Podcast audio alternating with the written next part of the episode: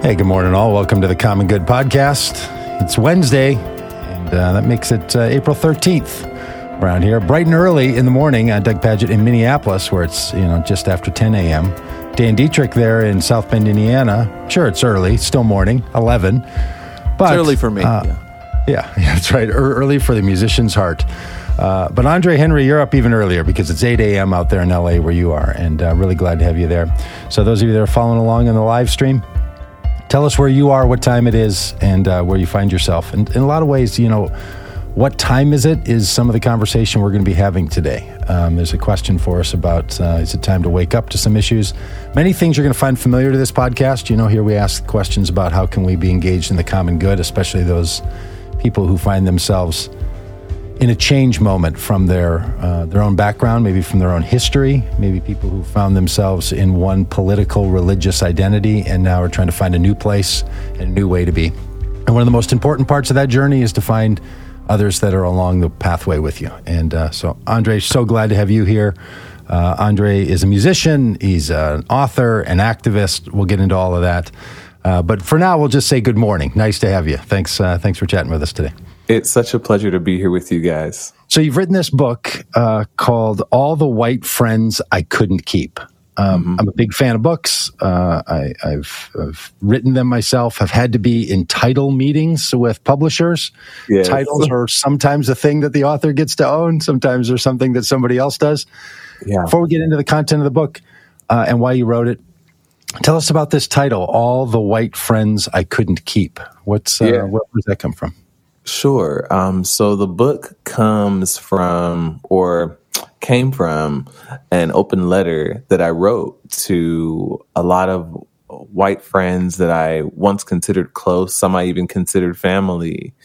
And they'd been online saying things like, you know, oh, Andre's a racist. Andre hates white people, because by then, for years, I had been Um, writing songs and and articles and making videos and all this other kind of stuff to raise awareness of, about um, systemic racism, especially in the case of police brutality, you know, the that we were watching in the heyday of the Black Lives Matter movement.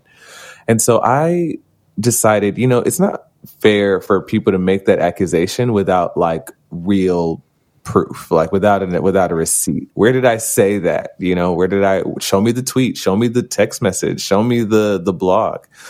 And so I decided that I would write them a receipt of my love. And so I wrote an open letter to them called To All the White Friends I Couldn't Keep. And that blog went viral. And next thing you know, a, a literary agent was, had reached out to me and felt that there was a book in there. And You, you know how it goes from there. Sure. Yeah, that's that's how it should go. I, I, you know, that's great, right? You you raise your voice a little, and then there's people invite you to to, to say some more, and mm-hmm. to keep and to keep saying it. Is, so is that phrase, like when you used it in the open letter, was it, hey, I wanted to keep you, white friends, and I wanted to bring you on this journey with me, but I tried to keep you and I couldn't? Yeah. Or is it, I just can't keep you all around anymore. Like it's just, it's, there's something that I have to shape shift in order to maintain this friendship that I can't keep anymore. I've, I've wondered as I looked at the title, like which, yeah. which one do you? Yeah, it's, it's a little bit of both, you know, it, there definitely was. And, and in the book, you see this in the early chapters, you know, me trying to explain things to my white friends and trying to help them understand what's going, you know, what my life is like as a Black person in, in America or in this anti-Black world. And in that way, I was trying to keep them. Um, but their responses, their refusal to listen and their refusal to be open just made it untenable, because I was determined, you know, and I, I am determined now, but at, at the time I was determined to figure out, how can I participate more actively and more strategically in the struggle for Black freedom in this world? And there's just no way for me to do that, you know, with people who are telling me things like racism isn't real, or it's hateful to do that, or Christians shouldn't be doing that, or, you know, all those kinds of things. Yeah. Yeah. In the book, you talk about, you know, growing up with a lot of these white friends in white church spaces. And mm-hmm. then this disconnect starts to grow when you start to talk about things like Ferguson and Black Lives Matter. Mm-hmm. And in the book, you talk about how politely you're engaging with your, your white friends, and there's yeah. still this rejection. Yeah. But then you go on to talk about the need to feel okay with being angry.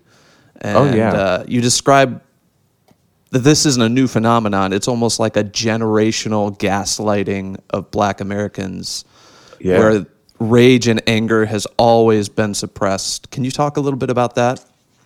Yeah, for sure. Um, so I the the concept of racial gaslighting is a big theme in the book.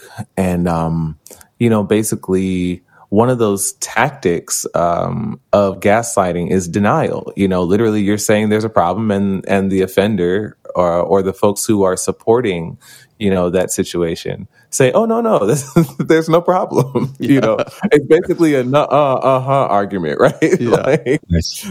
And um, one of and one of those tactics is also getting Black people to suppress our anger, because the whole point is to say that, um, or the, the whole point of gaslighting is for the gaslighter to get the target to accept the gaslighter's version of the story, accept the gaslighter's version of reality. And so if your body is telling you that something's not right here, you know, which our bodies are very good at. Our bodies have a technology to tell us that, you know, and in fact, the way that the body knows and communicates things is much faster than the executive part of our brain that gets to rationalize things, which is exactly where the oppressive system wants to keep things. It's like, because we can rationalize all kinds of things, right? And we can reframe all kinds of things. We can reframe stories. Sociologist Bryan Martin talks about how one of the premier tactics of oppressors is to reframe things, right? So Black rage is the body's way of saying, this is not right. I should not be treated this way. I deserve better than this. You know, things ought not to be this way. Mm-hmm.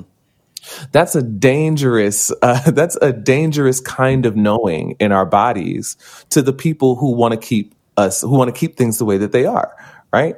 And so they say, no, you have no reason to be angry. Or at, at, at its, at its worst, you know, Uh, basically fix your face, you know, yeah. uh, f- fix your face or else. Right.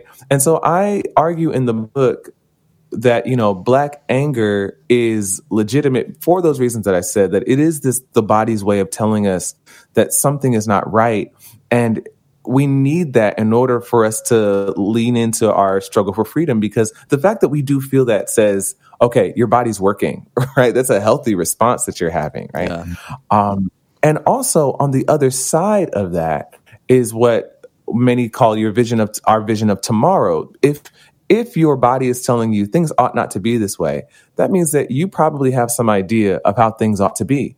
And that's one of those important things that we need in order to pursue social progress, because uh, we need to be, how can we, pers- how do we know what we're pursuing? How do we know what we're fighting for if we don't have a vision of how things ought to be? Yeah. You know, I think it's powerful that you're framing these, uh, this call and these ideas in, in memoir f- fashion, like in your own story.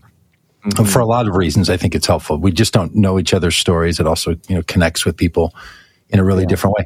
Can you tell us a bit more of the story? And in the description of the book, um, it, it says that, uh, I'm going to read the quote from the from the description. When the rallying cry, Black Lives Matter, was heard across the world in two thousand thirteen, Andre Henry was one of the millions for whom the movement caused a political awakening and a rupture in some of his closest relationships with white people. Can you talk a bit about that? Like, how you were thinking about many of these same issues, what happened in two thousand thirteen, kind of what was going on in you and with you and in your own social setting and in the and in, in society as, as a whole? For sure, for sure. And I think this is a great question, because I think that, well, I don't think, I, I know, like sometimes people read, you know, the things that I have to say about Uh, the scope of the problem that we're in and what it will take to solve it. And they go, man, you sound so extreme, you know, and it's and it's like, you know, you think that I was born, you know, like I came out of the womb with my fist in the air, you know. Um, but I really was a very patriotic kid. I grew up in Stone Mountain, Georgia, uh, mm. where where the legacy of the Confederacy is very strong, um, but no one wants to talk about it. And so, you know, I received the same miseducation about race and racism that anybody else would growing up, where lost cause ideology is so strong, right? So I had this sense that, like anybody else, America is the greatest nation in the world. It's a place where every, people get what they deserve, you know, a land of opportunity, a paragon of democracy, leader of the free world, all that stuff. And at the same time, my I lived next to a man who claimed to be a part of the Ku Klux Klan, who pulled a gun on my brother for walking our dog through the neighborhood, and he mm. was the pastor of the church at the top of the road. Yeah. So I knew that racism still existed, mm-hmm. but but I thought that was racism, right? Like that, my next door neighbor. And at the same time, my body would tell me, you know, would, I mean, I would notice that, mm. okay, and sometimes teachers seem to be a little bit harsher with Black kids. And, you know, when we walk into the, the grocery store or the hair or the beauty supply, you know, the, the, the store clerks, you know, kind of follow us around a little bit, or, or the police seem a bit more sp- suspicious of us. I would notice those things. And then, you know, some white adult would tell me, don't play the race card. Racism is such a serious charge, da, da, da, you know, mm. so on and so forth. So for a long time, there was kind of this cognitive dissonance around these things, you know, where it was like, on the one hand, I know that racism racism is a problem. You know, when Trayvon, when the thing happened with Trayvon Martin, there was something in my body that said, I know that, that something like that is more likely to happen to me, you know, mm-hmm. and at the same time, always trying to give America the benefit of the doubt. Well, as, you know, Trayvon turned to uh, Michael Brown, Tamir Rice, Sandra Bland, Freddie Gray, Philando Castile, Alton Sterling, Rikia, uh, Rikia Boyd, Corinne Gaines, Atatiana Jefferson, uh, you know, and so on and so forth. Holding that cognitive dissonance just mm-hmm. became impossible, you know, because um, as well as weighing that against my own experiences, you know, of racial profiling that I experienced after I left Stone Mountain in college, you know, anything from being like accused of stealing my own bike at college because the security guard said I don't, quote, look like a student, okay. or up to the many times that I've been stopped and searched by police officers who were just sure that I must have drugs and weapons on me. You know, um, it's not even a question. They're like, not, not, are you carrying any, but not, are you carrying any, but where are they? Wow. You know? Mm-hmm. So weighing those things against mine and my, and the, the, the witness of history, the witness of my neighbors, there was just no way to hold those things together anymore. So the the the, the watershed moment was Philando Castile's uh, when Philando Castile we watched Philando Castile bleed to death on Facebook Live. I had already begun speaking up a little bit, you know, with people in my immediate social circle, mm-hmm. some of the people I write about in the book, uh, subtly posting some things on Facebook or social media. But that day that I watched Philando Castile bleed to death, the day after I watched Alton Sterling get shot, you know, by local police officers in Louisiana, I said, you know, enough is enough. I've got, to, I'm tired of sitting here and feeling helpless and powerless. And I have to figure out some way to invest my body in the struggle for Black freedom. My wife's a big fan of a, of a book called The Body Keeps the Score.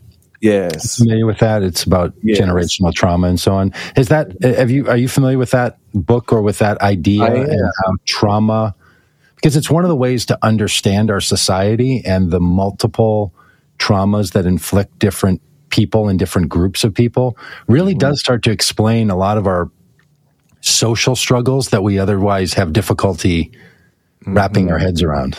Yes. Thoughts about that? Yeah, I have been reading The Body Keeps the Score, actually. Um, and I've I've not finished it, you know, but I, I do think that there is a lot of, I mean, obviously the author knows what they're talking about, but I see the I see the resonance in what we're talking about here with, yeah. you know, systemic racism, you know, like, and so much of this does have to do with embodiment, you know, yeah. um, and paying attention to that. And I think that a huge part of the, or a, a, a weapon of this racist, you know, domination is to keep us out of touch, you know, with our bodies, especially Black bodies, right? So there is this kind of, I noticed a refusal of the white friends that I couldn't keep to really take in the violence that was inflicted on Philando Castile, on Michael Brown, yeah. you know?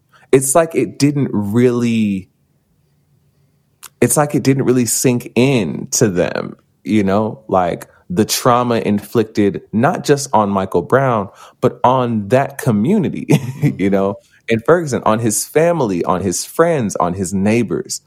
So there's one point in the book where I'm writing about Corinne Gaines, who was killed by Baltimore police. Mm-hmm. And I didn't know this until I was writing, a, writing, retelling her story, but she actually knew Freddie Gray. Freddie mm-hmm. Gray was her neighbor, you know? And mm-hmm. I, it really made me think about, wow, like her seeing her neighbor killed by the police was something that radicalized her even more, you know, because she grew up in a police family. Um, and it also ties back into the, the the question about rage, and some of the the opposition that I that I encountered around this was that a lot of white people that I was in conversation with then, I don't really talk with white people like this anymore, you know, folks who were just trying to gaslight me about racism.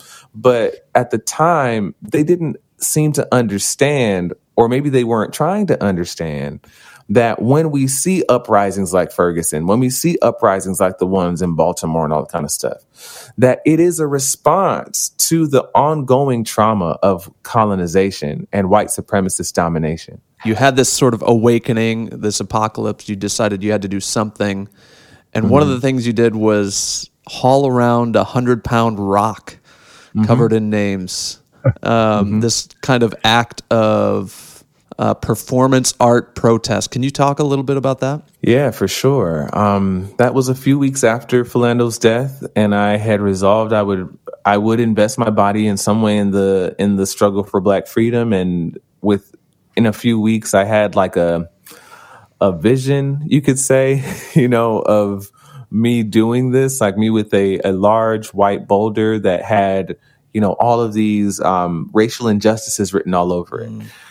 And the names of folks uh, killed in police encounters and all that kind of stuff. And I felt like I was supposed to do it. I felt compelled to do it. And so I did. I, I asked my friends on Facebook if they knew where I could find a boulder, you know, and folks, I don't, th- you know, of course, folks didn't think serious, didn't take it seriously at first. So, you know, I get people, you know, making rock jokes, and and then others who are like, you could go out to the desert, or you could go out to the beach. And I'm like, both of those things are far away.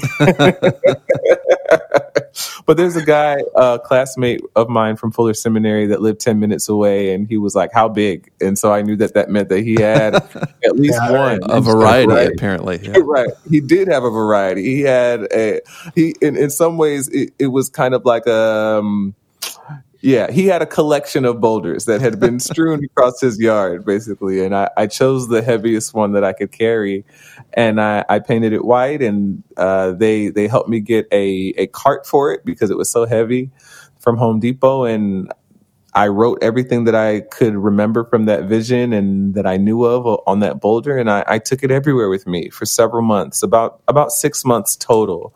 Um, well, about four months, I took it everywhere with me. And then for about the last two months, I took it. I just took it to church because I was uh, playing the piano at several different churches. And someone had really challenged me to think through who really needs to hear this. And at the time, I, I felt like it was I felt like it was churches. It just seemed like, I mean, Christianity has, is so implicated in this global system of racism. Yeah. And at the same time has a book that says that the greatest commandment is to love your neighbor as as yourself. Uh, so I figured that would be the place to take it. What was the reaction when you rolled this boulder into churches where you're you're leading worship at these churches, right? Like, yeah, I was leading worship. I was on stage, so I'd lug this boulder on stage at church and play the piano.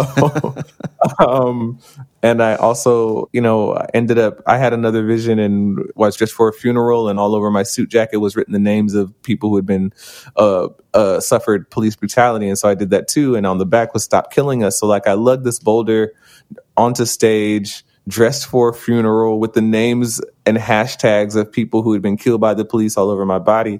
And surprisingly, not many people said anything. Like no. it was very, yeah. it was very rare that anyone said anything to me. Just ignored it. Yeah, pretty much, you know, mm-hmm. pretty much. Um, except for one comment I wrote, I wrote about in the book. Someone said something real insensitive, like read the back of my, my jacket that says, "Stop Killing Us," and said, "Oh, stop killing us with laughter, huh?" And, um, I didn't understand the response, but he did come back and apologize later. I think somebody might have said to him, like, somebody might have, hey, man, like, that, hey, that might not have been cool. Yeah, yeah you know. Um, well, but that, you know, that kind of that kind of thing to it fits in this long tradition of cultural change and spiritual, political, societal protest. And you can think of the, the stories that we read from the Hebrew narratives of the prophets, yeah. laying on one laying on a side for a year, or people yeah. calling things, or, you know, living in a desert, or eating certain foods, shaving yeah. their heads. Like, these kinds of things are alternatives to mm-hmm. call for, uh, ter- alternative ways to call people to change, yes. short of violent revolution. And there's right. been a big debate around this issue in the United States, you know, that really goes back to before the founding of this of this country, about what do we do about the versions of enslavement in, in the United States. And one option has been armed rebel uprisings. Yes. Creating alternative communities for mm-hmm. uh, Black Americans to live in. Uh, yeah. To to integrate into society with societal change. Like, there's been a range of choices, and they range from violent uh, to nonviolent, and they yeah. range from don't talk about it to talk about it all the time. Like, we've just tried every version of all this stuff, right? It seems like. And so, before we get into the, does is anything actually going to work? you've chosen a particular you've chosen a particular path, which yeah. uh, we talked about some before we came on, of being in this tradition of deep activism, disruptive activism from a nonviolent tradition side. Can can you talk about that? Because this thing you're describing, right? It's whimsical, but it's also it's meant to make people say something about it. Like, they're not supposed to just yeah. sit there or have to awkwardly crack a joke. You know, it's it's it's supposed to call for people to do something. Yeah, you know, so when I started, so that, that day that I said, I have to invest my body in the struggle for Black freedom, I did not really know a whole lot about how societies change. I didn't know a whole lot about social progress, and I didn't know where to start. I I had heard people say all the time that there are only two ways that societies change, and that is either economic disruption or through bloodshed. And that was all I had heard people say that a lot. And so that's where I was sitting that day, that summer twenty sixteen. And I decided that day that I needed to learn about the civil rights movement, because, you know, there are no more whites only signs up in restaurants and over water fountains and bathrooms and stuff like that. So clearly they were onto something. And so I've embarked on that journey, and I've read so many books about nonviolent struggle and civil resistance. And, you know, I started with, I started as, I started, you know, with like Thoreau, with Civil Disobedience. And then I started meeting like living revolutionaries, you know, um, like Sergei Popovich and uh, Bob Helvey and, and others mm-hmm. who have actually helped in other struggles around the world. I actually, you know, I remember, uh, yeah, I just kind of bothered them until they realized that I am one of their students, and now we're friends. um, um, and so I'll say that I looked into that for the reasons that I said. It seemed like it worked. And what I found in studying nonviolent civil resistance is that there is this misconception that violence is the strongest force in the world, right? And there's there's nothing that can really compete with it. And I'm never going to say that violence never accomplishes anything, because we live in America, and this this nation was accomplished by a a a level of violence that is literally unfathomable. Mm-hmm. You know, the millions the millions of indigenous people and African indigenous people that have been killed in order to bring us into this society is just, we'll never be able to wrap our brains around it. Mm-hmm. Anyway, but I was I was glad to find that violence is not the only option, because, I mean, not only just because I would make a terrible soldier in a revolutionary conflict, um, but also um, the means to launch that kind of rebellion, I just don't think is available to Black people. You know, I don't think I don't think it's realistic. Um, but what I found was, for example, the study from Erica Chenoweth and Maria J. Stephan uh, that studied six hundred twenty-seven conflict situations between nineteen hundred and twenty nineteen. That and in that study, they found that the nonviolent movements were twice as successful as armed struggles. Um, armed struggles had about a twenty-five percent chance of winning, and nonviolent struggles had about a fifty percent chance of winning. They also found that consistently, uh, just three and a half percent of any of those populations engaged in sustained, active, nonviolent struggle was enough to topple dictatorships, mm. to end totalitarian rule, to to break down oppressive laws, and all that kind of stuff. Uh, reading Gene Sharp's material, who, if you've never heard of Gene Sharp all, out there, Gene Sharp is a, a giant in the study of nonviolent struggle and, and scholarship. I mean, he's just as important as Gandhi. Um, and uh, Gene Sharp, in his book, From Dictatorship to Democracy, was writing about how some of these regimes would fall in as little as two weeks through nonviolent struggle. Wow. You know, now that's not all of them. I mean, oftentimes, you know, yeah. it takes years, but I mean, that is also possible. And these things just made me so much, so hopeful, and helped me to wrap my brain around some of the nuts and bolts of how the thing works. And that's what, that's what makes me such a, a huge believer in nonviolent civil resistance, and why I'm kind of banging the drum for it. So what, one of the big questions, you know, facing our age is w- what what would it look like for a revolution of inclusion and love and full participation? What would that look like in in our society? There was a real sense among a lot of people, especially among white political liberals, yeah, that the middle two thousands, especially the election of Barack Obama in two thousand eight and, and other uh, societal shifts and changes were signposts that told us that we had traveled someplace new, that we were in some new social territory. Yeah. You know, and, every, and, and, and it's easy to wrap it up in people saying, well, we live in a post-racial America, and then people just mocking that. But, but there was something, there was a sense that, okay, We've we've marked something. We've we've moved along. Some people feel like, boy, the the goalposts or the marking posts keep getting moved, right? Mm-hmm. Like, well, what's next? And I hear this a lot from people who feel worn out, especially white Americans, uh, who yeah. feel worn out by, like, we're seriously, we're still talking about all this all this race stuff. You know, they mm-hmm. phrase it like that, and they're like, I mean, what more do you want? How, how much? How far? Right, this this kind of thing. But it's a real it's a real question, right? People are like, okay, what's it going to look like? When you get up in the morning and you think, I've got a vision for, you know, a future. Uh, you yeah. know, you you have your own dream, mm-hmm. um, right? Hopefully, we don't tag ourselves, you know, to fifty-year-old dreams uh, only, oh. right? What what is your dream? What does that start to look like in in your lifetime as you've now invested your time and and and energy in this? And and now you're one of the people that others gather around as you are gathering around, you know, activists and nonviolent people. What and, and I think this is a this is a real notion. Now, look, I heard a phrase from a friend in, in activist work that said, um, there's no alarm clock loud enough to wake someone from a fake sleep. Mm. So, and the idea that, like, people have to wake up to certain ideas and alarms are going off and it's morning in America again, you know, we should right. be waking up to some right. of these issues. They're like, yeah, but a lot of people are fake sleeping. And so the issue isn't ring the bell louder. They don't want to get up, or they don't want to even show that they're going to wake up. So granting that, and I think you have a lot of comments about that actually in, in the book. Um, but for the people who really don't get it or know or imagine what a future would look like? Yeah. Um, well, first of all, do you think there's enough of those people to fuss with? and, uh, and, and, and what kind of future can you imagine?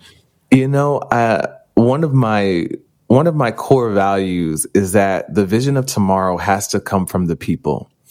And so something that I imagine, and I, that I, that I, an idea I kind of toyed around with, is that the American people have to elect themselves as president.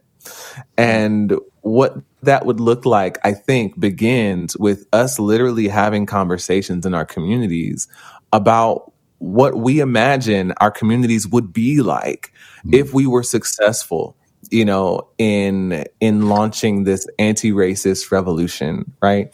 But I can dream, you know, I I I dream of the end of a a police state in America.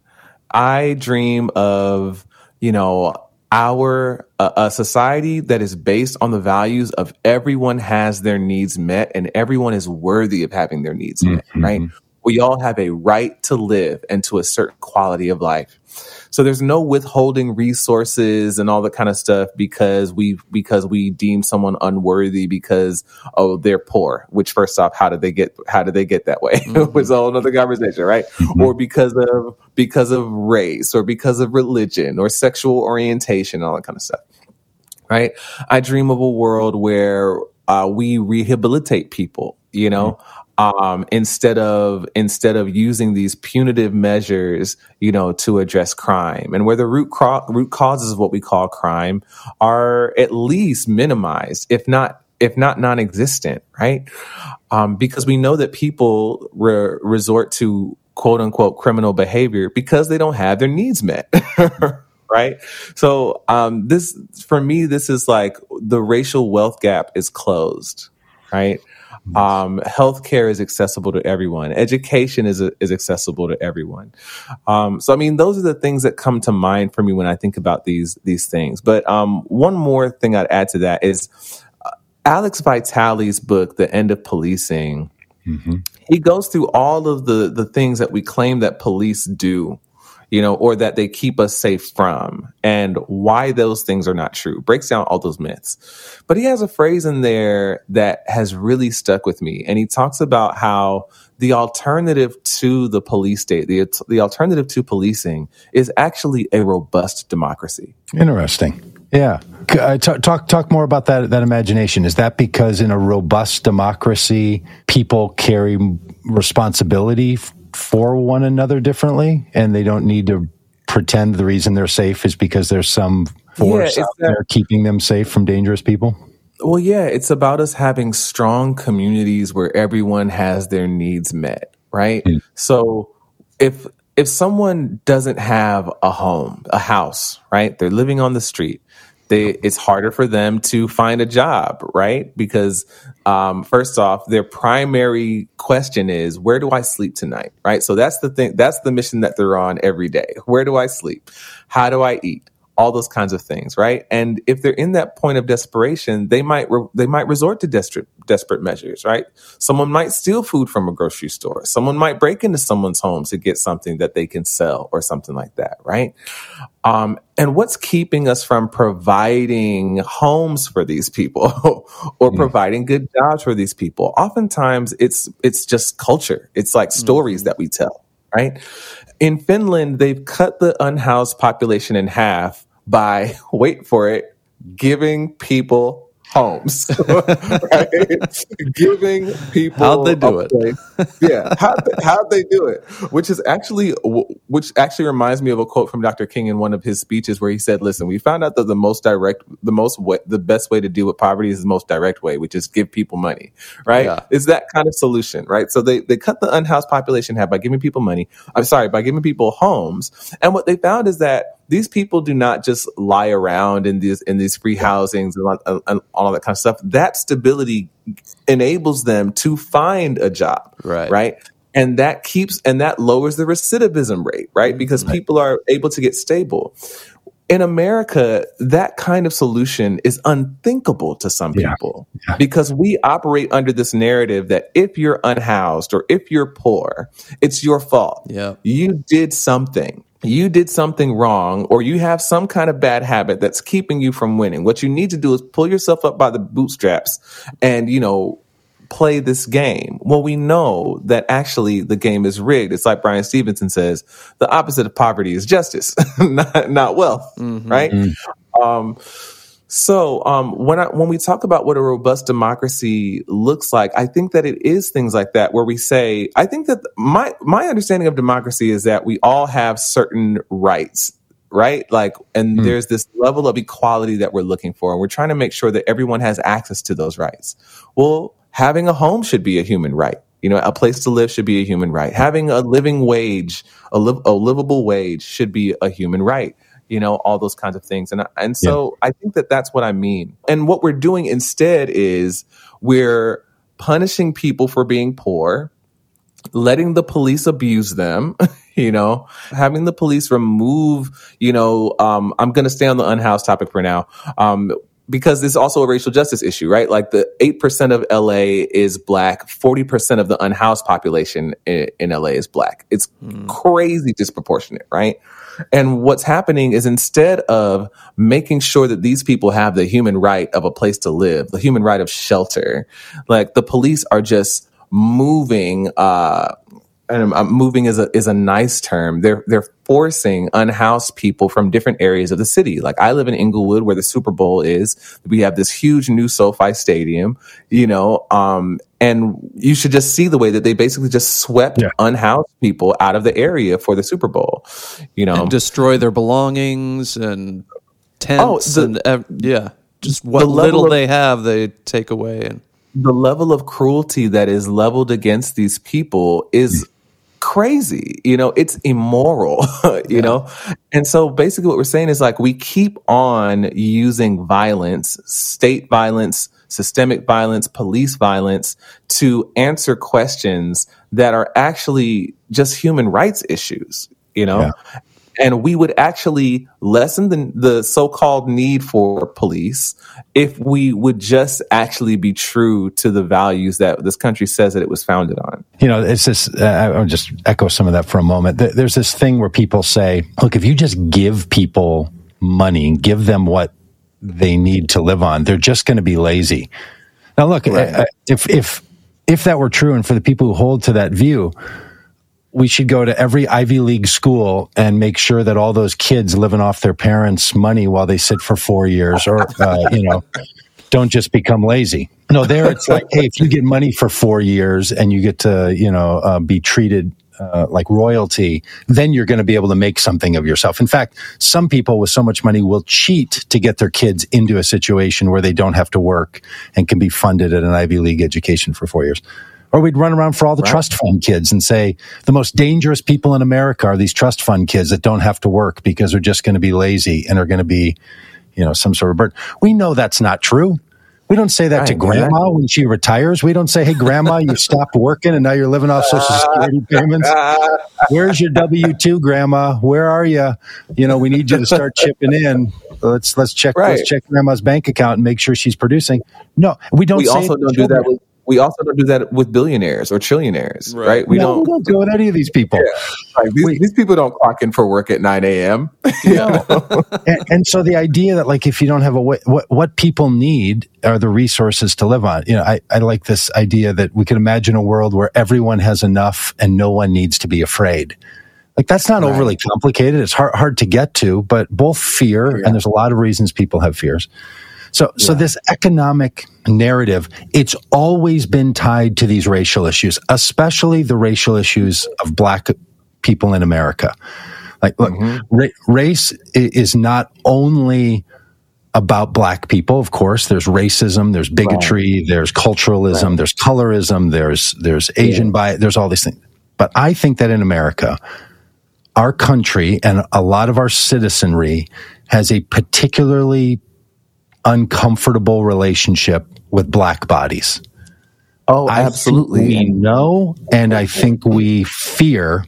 You know, uh, James Baldwin has this very famous quote, uh, to be black and conscious in America is to be in a constant state of rage.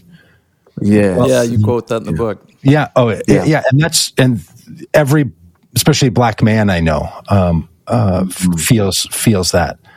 And that's what scares white America, right? Yeah. They're like, yeah. we've created a situation where we know we've done harm, and now yeah. is there going to be some kind of payback? And this feels like what's at the root of the money distribution or education or anything. Like, what happens? Is there going to be some payback at some point? Like, I hear white Americans talk about this, especially in the South, where they're like, well, uh-huh. what do you think the solution to this is going to be? They're going to come take our land. They're going to come take our farms. They, they, they, you know, all this kind of language. Right. uh, so right. Do you yeah. think, how, So yes, society, it is societal. It's also these fears that Americans have across the board. Everyone feels yeah. afraid of one another and each other. And then we tell ourselves a story that the reason bad things aren't happening is because the police are keeping bad things from happening. Yes. That's exactly. just not, the, there's not enough police to stop bad things from happening, right? I mean, just do the math. Of course not. Right. Um, right. And, and it's not just, you know, uh, our fears are not rooted in, in reality. Do you have thoughts about that particular Black experience that, that, that the book chases out of that you're willing to, to share about today? About white people's fear of like racial retribution? Yeah, or just the particular experiences of Black, ex- the, the particulars of Black experience in America and how that impacts our our narrative of... Yeah. Uh, just fear that, that, that exists? Yeah. You know, I do, I do write about this a bit, you know, because that, that idea that there's going to be some kind of Black retribution for, for this. I mean, it's an old lie, you know, it was partly, mm-hmm. I believe that people were saying that around emancipation, you know, right. like, you know, th- this rumor emerged that, you know, now if you if you if you set these if you set these captives free, like they're going to come and give us our just desserts. And all I would say to that is like, yo, like if that was going to happen, we've had enough time. You know, like like most black most black people I know uh, don't have any desire, you know, to like yeah. wage some sort of race war, right? Um, in fact, I think that I, yeah, I'm pretty sure that in, in like the intro or the or the first chapter, I talk about how like white people in America are always talking about some looming race war as though it didn't begin as mm. soon as, you know, white people started ferrying African people across the Atlantic Ocean as cargo, yeah. as though it, as though it hadn't already begun when they started mm-hmm. genociding indigenous people. The race war has already started centuries ago. Black people are on the defensive. yeah. Mm-hmm. You know, so it's just kind of outlandish, this irrational fear that um that that so many people have of us, and it's it's based on anti-Blackness. So it's like when we talk about, you know, when as you were saying that, it just made me think of the We Can All Be White chapter where I do talk about how, you know, anti-Blackness exists in Black communities, anti-Blackness exists in non-Black Uh, communities of color, non uh, anti-Blackness e- exists in white communities, obviously, right? And so it's a it's a problem across the board for us, where it's not just white people, it's not just white people's misconceptions or or anti-Blackness that we have to worry about. It's also, you know, when you walk in, it, it's also in Asian American communities, it's also in Middle Eastern communities, it's also in Jewish communities, you know, where because everyone under this colonial system feels the pressure to become as white as they can, and Blackness is juxtaposed as the non-human, the the polar opposite of whiteness.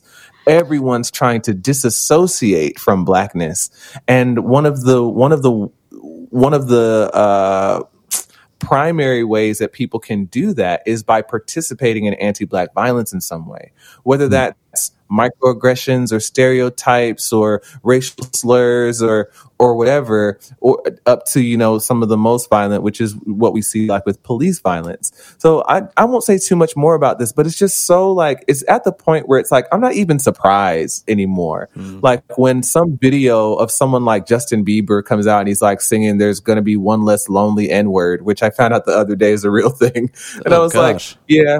Yeah, sure. I mean, of course, you're always going to find out that someone somewhere down the line probably did participate in something that is totally racist because it's how our society is structured. Mm. And wrapped up in all of this is Christianity, specifically white evangelicalism in America. And you have this chapter, Absolutely. and I've got uh, my mug here. I don't know if you can see it. Break Up with White Jesus mug. But you have a, a whole chapter devoted to this. Um, yeah. And it's kind of a, you know, a cheeky slogan, and it's been a great conversation starter. Like I have this sitting on my yeah. desk and people are like, what's that? And then, you know, you can launch into a conversation from it. Yes. But unpack that phrase for us a little bit and why it's so important to break up with white Jesus. Yeah, so I write about how Jesus, how white Jesus was one of the white friends that I couldn't keep, because I realized, um, I realized as I kept arguing with white Christians about this, that they would say things to me like, well, racism is not a priority to God, or racial justice is not a part of the gospel, or Jesus didn't lead any protests against Rome. He let them kill him. You know, these are all yeah. real things, you know, that people wow. would say to me. And it occurred to me one day um, that these same white people, you know, they they would assume that if they had a sick child, they could pray for that sick, jo- sick child and Jesus would care. Um, those same white people would pull up into the parking lot at Walmart and ask God for a good parking space, and they believe that Jesus w- would care, right? But you're telling me that Jesus doesn't care when some when we watch someone like Philando Castile bleed to death on Facebook Live in front of his girlfriend and their four-year-old daughter. Well, I can only assume from that that you believe that Jesus is a larger version of yourselves. Jesus must be a white, middle-class, male American concerned with white, middle-class, male American things. And I realized that's not a new idea, right? Like, it's why it's why one of the earliest slave ships was actually named Jesus, uh, Jesus of Lubeck, you know? Wow. Um, they put Jesus' name on the side of one of these slave ships because the colonizers also began to depict Jesus or God as the sponsor of mm-hmm. the slave trade. And during Jim Crow, we see all these paintings of white Jesus. And um, so I, I, I wrote about, you know, the idea that Jesus is white is to suggest that Jesus is committed to the to the project of uh, building, expanding, preserving white power.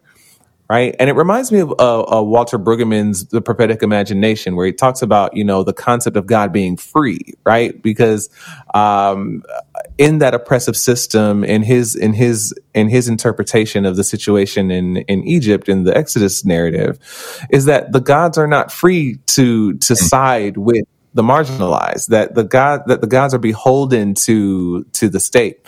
And I, I feel like I saw something similar, you know, with what white Christians were telling me, is that Jesus is not free to love black people or to to aid black people, to support black people in our um, our struggle for freedom. No, Jesus is beholden to whiteness. Jesus is, uh, you know, our guy. Mm.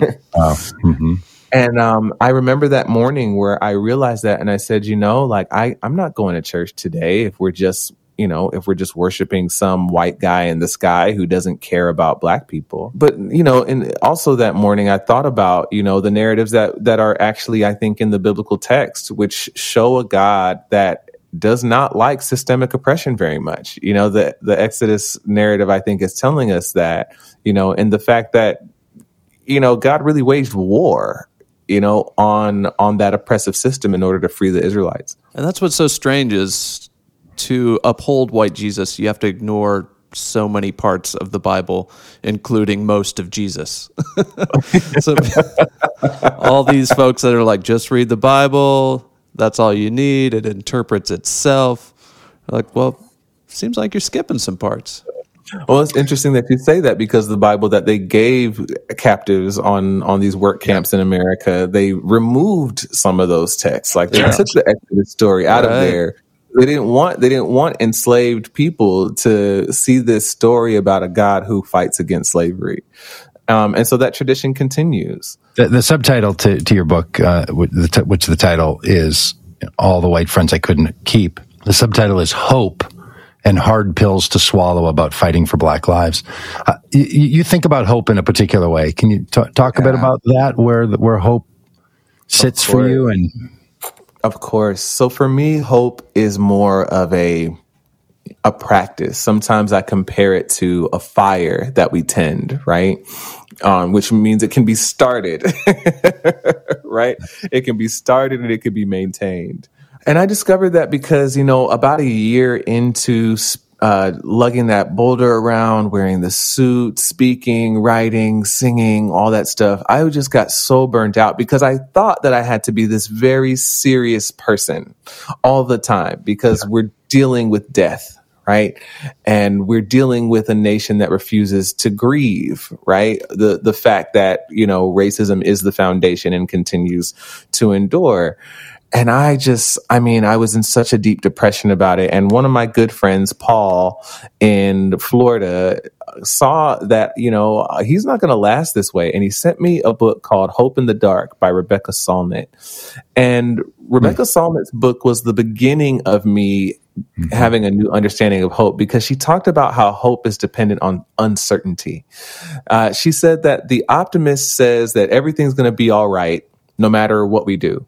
Uh, and pessimists say everything's going to be terrible no matter what we do. And both of those people exclude, uh, excuse themselves from action. Um, and that was the beginning of me under of me coming to a new understanding of hope, that it actually depends on me not really knowing how things will turn out, but understanding that history is not a story that is happening to us. It's one that we're writing together, and that we get a say. We have a chance at influencing the chapter, the next chapter, or, or the chapter that we're in. And we know this because whenever we hear about some atrocity in the world that, you know, some minority of bad people were able to organize and execute, we always ask, well, what was everybody else doing at that time? Yeah. You know, mm-hmm. what were all the normal people doing at that time? Because we understand that if they had acted differently, then that chapter of history might have looked different. So um, that's where that began for me. And after reading Solnit's book, I resolved to always be reading a book about hope be- and to mm. intentionally, intentionally pursue, you know, hope by reading the stories of people who have fought against oppression and won, even if they're little victories, right? Mm. And in doing that, it it keeps it keeps me coming back to the fact that no matter how bleak things are, mm. or they seem, I still see right now that there is a chance that we can create some change if we can organize those people and we can do the things that people have done before. Well, I, I, thanks for that recommendation. The book that you're referring to is called Hope in the Dark. I just uh, looked it up here on Amazon. It rang a bell. And there's two books by that title, one written by someone named Craig Groeschel. That's not the one. And I would say,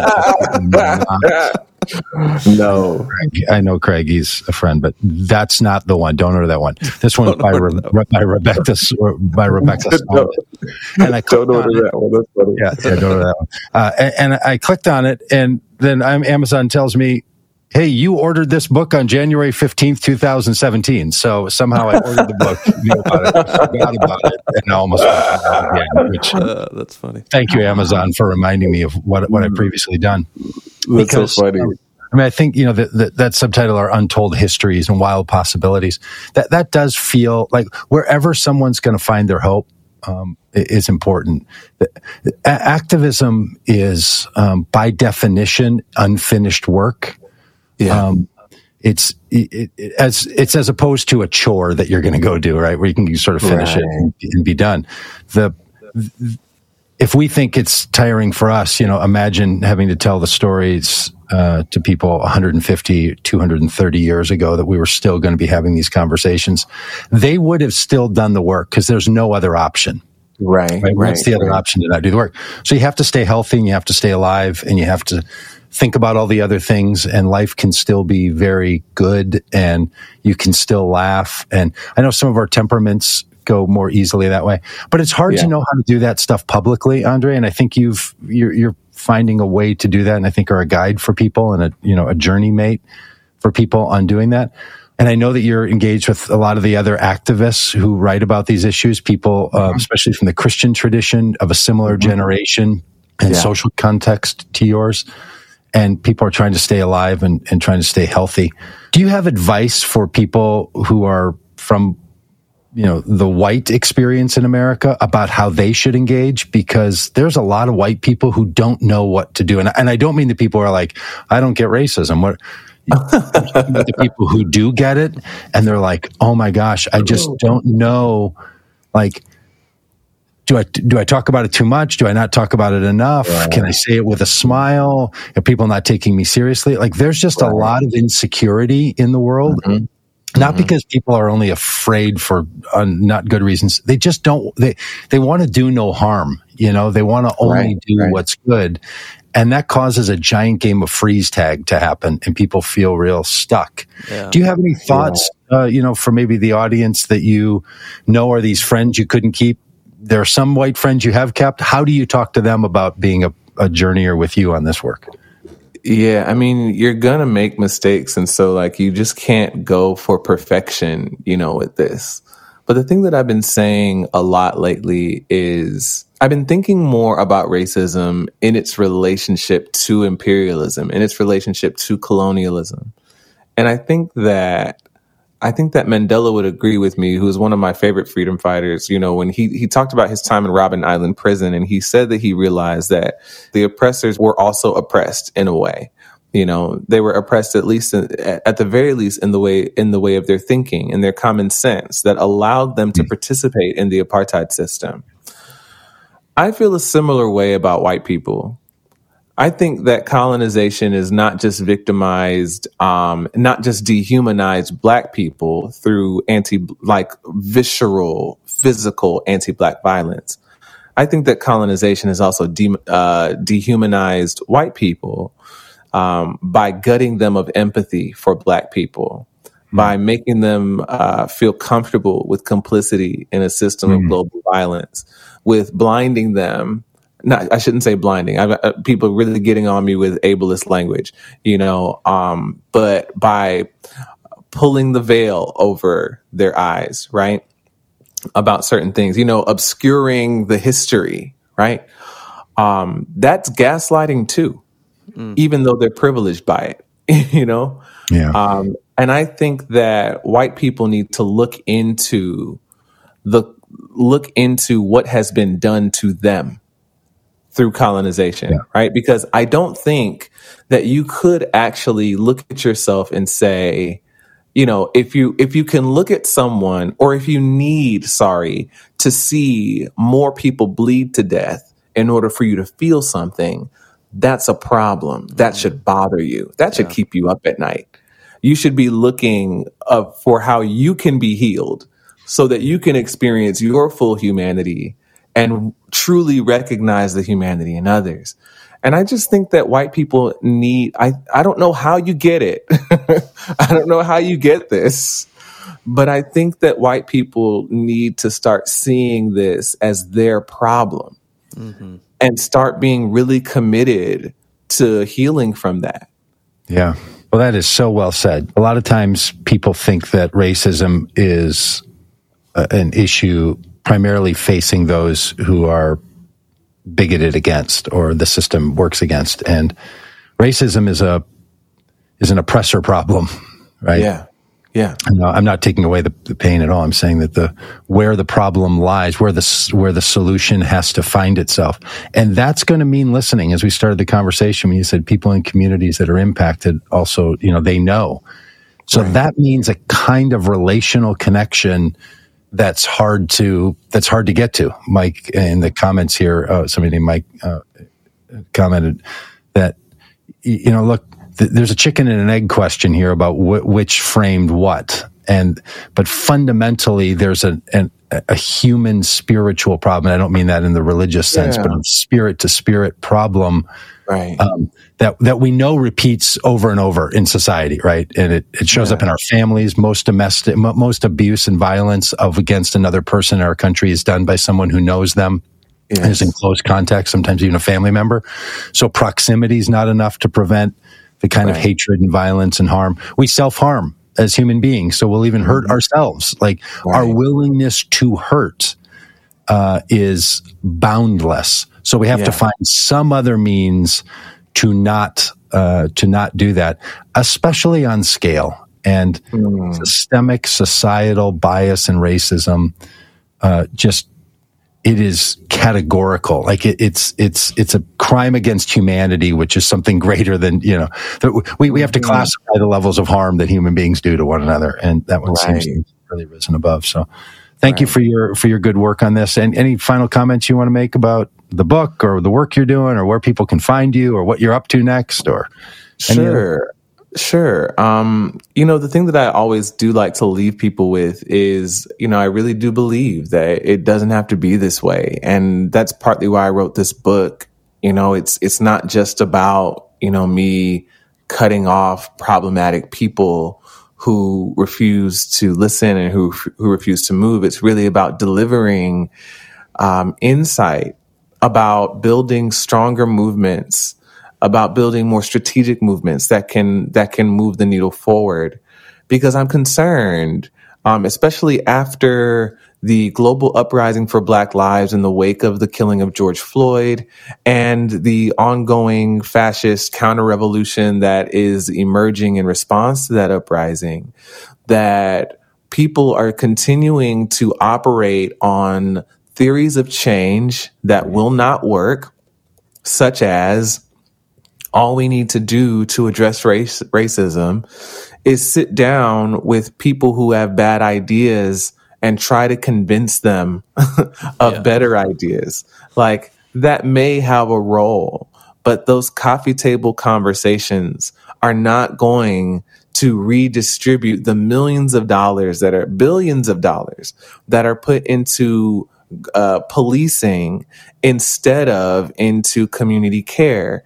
You know, um, so that's one, the theories of change, the strategies of change that won't work. And also engaging in protest alone and thinking that if we just get millions of people in the streets chanting the same thing at the same time, then the world will change. Uh, no, we need more strategic movements, and it's the stakes are higher than ever, because I talked to Erica Chenoweth the other day, who is the scholar who worked on the study I mentioned earlier, and she told me that we're losing more battles around the world through nonviolent civil resistance than we're winning.